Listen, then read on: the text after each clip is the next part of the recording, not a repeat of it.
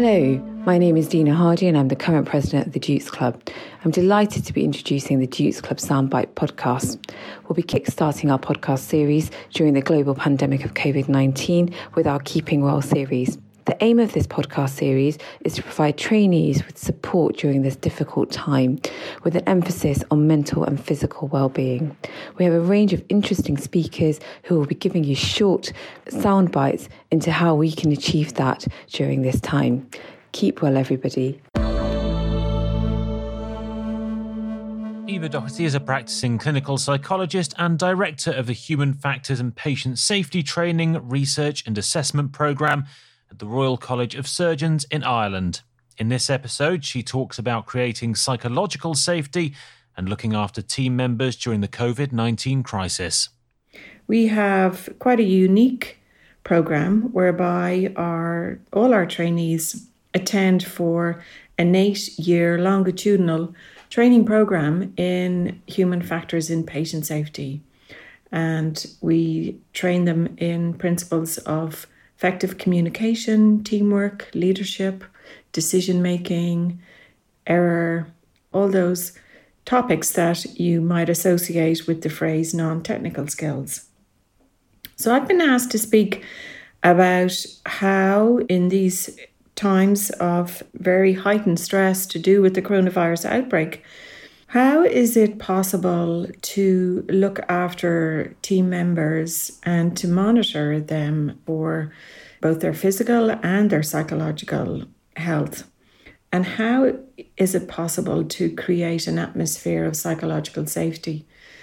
And I think for a lot of team leaders, it probably is going to entail a bit of a paradigm shift in that those consultants and trainers who perhaps like to work as maybe more light touch leaders where they like to give a lot of autonomy and independence to their team members may have to shift somewhat and take a more active role during this very difficult time.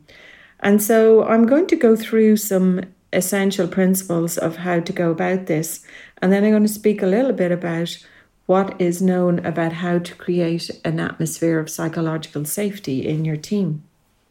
And at the end of this podcast, I'll recommend a couple of resources that I've come across, which I have found to be really good. And um, you'd be glad to know they are brief uh, and to the point.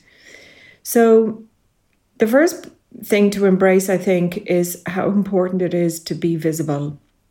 And again, this might be a paradigm shift because I think a lot of team leaders uh, may be taken up with administration, board meetings, and various kinds of meetings.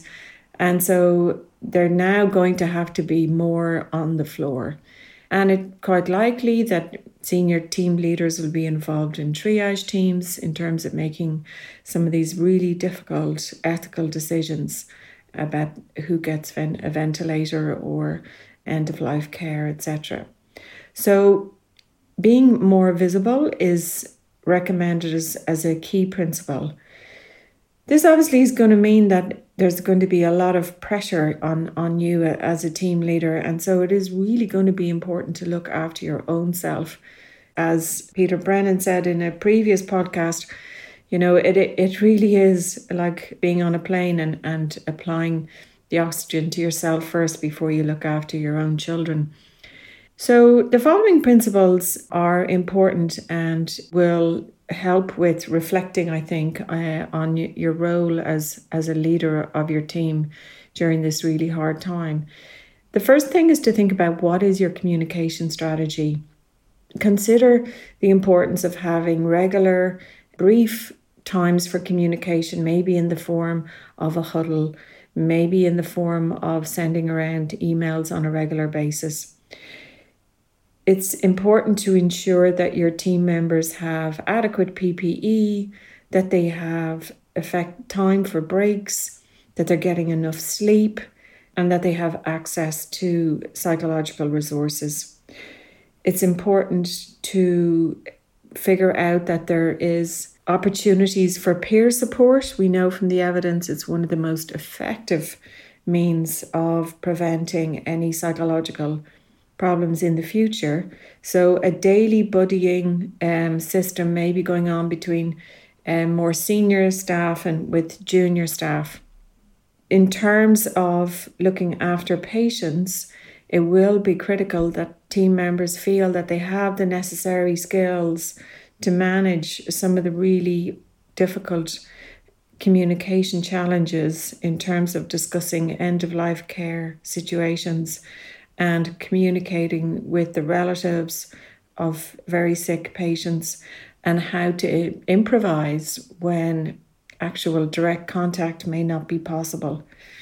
Fundamentally, I think it's going to be really critical to normalize psychological um, responses. This is an unprecedented situation that we find ourselves in, and it really is okay not to be okay. And if people feel that they are, you know, at breaking point, this should be normalized.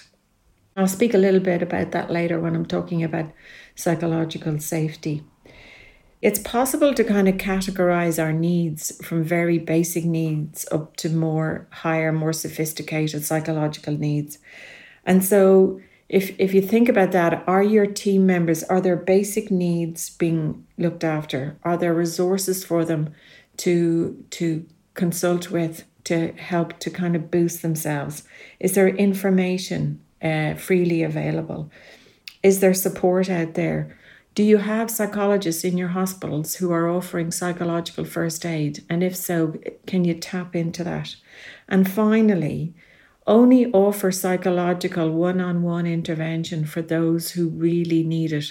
It's not necessary, and in fact, it's, it is not good for people uh, to feel pressurized to get this one on one counseling or support when in fact they are coping. Finally, I want to say a little bit about psychological safety. Amy Edmondson is the person that's most associated with this work, and there is increasing evidence accumulating that it is the, teams that are the most psychologically safe that perform the best. And paradoxically, they are the teams who are comfortable with discussing when things go wrong uh, more. And so, on the face of it, they may look like they have more problems, where in actual fact, there is a better atmosphere and a more open atmosphere towards discussing these things. And there are three recommendations that Amy makes to creating a psychologically safe team. And the first principle that she recommends is the idea of framing everything as a learning problem and making uncertainty okay. And so everything that we do is all about learning how to do it better. There's no expectations that everything is, if you like, done and dusted and achieved. It's we're always in a learning zone. And then the second principle is to acknowledge one's own fallibility. And we know this from psychological research, which has shown that models and obviously team leaders are models, models who demonstrate a small area of, if you like, fallibility or having to struggle or not being exactly sure, but who have ways of overcoming a difficulty. They are very, very impactful models uh, for others and promote learning. And finally, the principle of always modeling curiosity and always wanting to investigate and to go further and to be able to tolerate the level of uncertainty that is required to do that. The US veterans recommend the monitoring of team members. So just keeping an eye and watching people and looking for signs that people are withdrawing, not displaying usual reactions. Maybe people are overly irritable than usual, seem overly anxious than usual, or um, perhaps are not coming to work. Those kinds of signs which may indicate that somebody is not coping. And that kind of monitoring is really important. So I hope that those principles are helpful to you to reflect in your very challenging role going forward in supporting your team and in creating this atmosphere of psychological safety and that it's okay not to be okay. A couple of resources that I've come across which I have found to be really helpful. One is traumagroup.org. Another and really helpful one is the psychological needs of healthcare staff as a result of the coronavirus outbreak. And that's um, online in the British Psychological Society's website. And then the final resource is produced by the US veterans. And so it is on their website, which is www.ptsd.va.gov, G-O-V, and look for managing healthcare workers' stress associated with the COVID 19 virus outbreak. As well as this, look to your own hospitals for resources. So I hope that this has been helpful.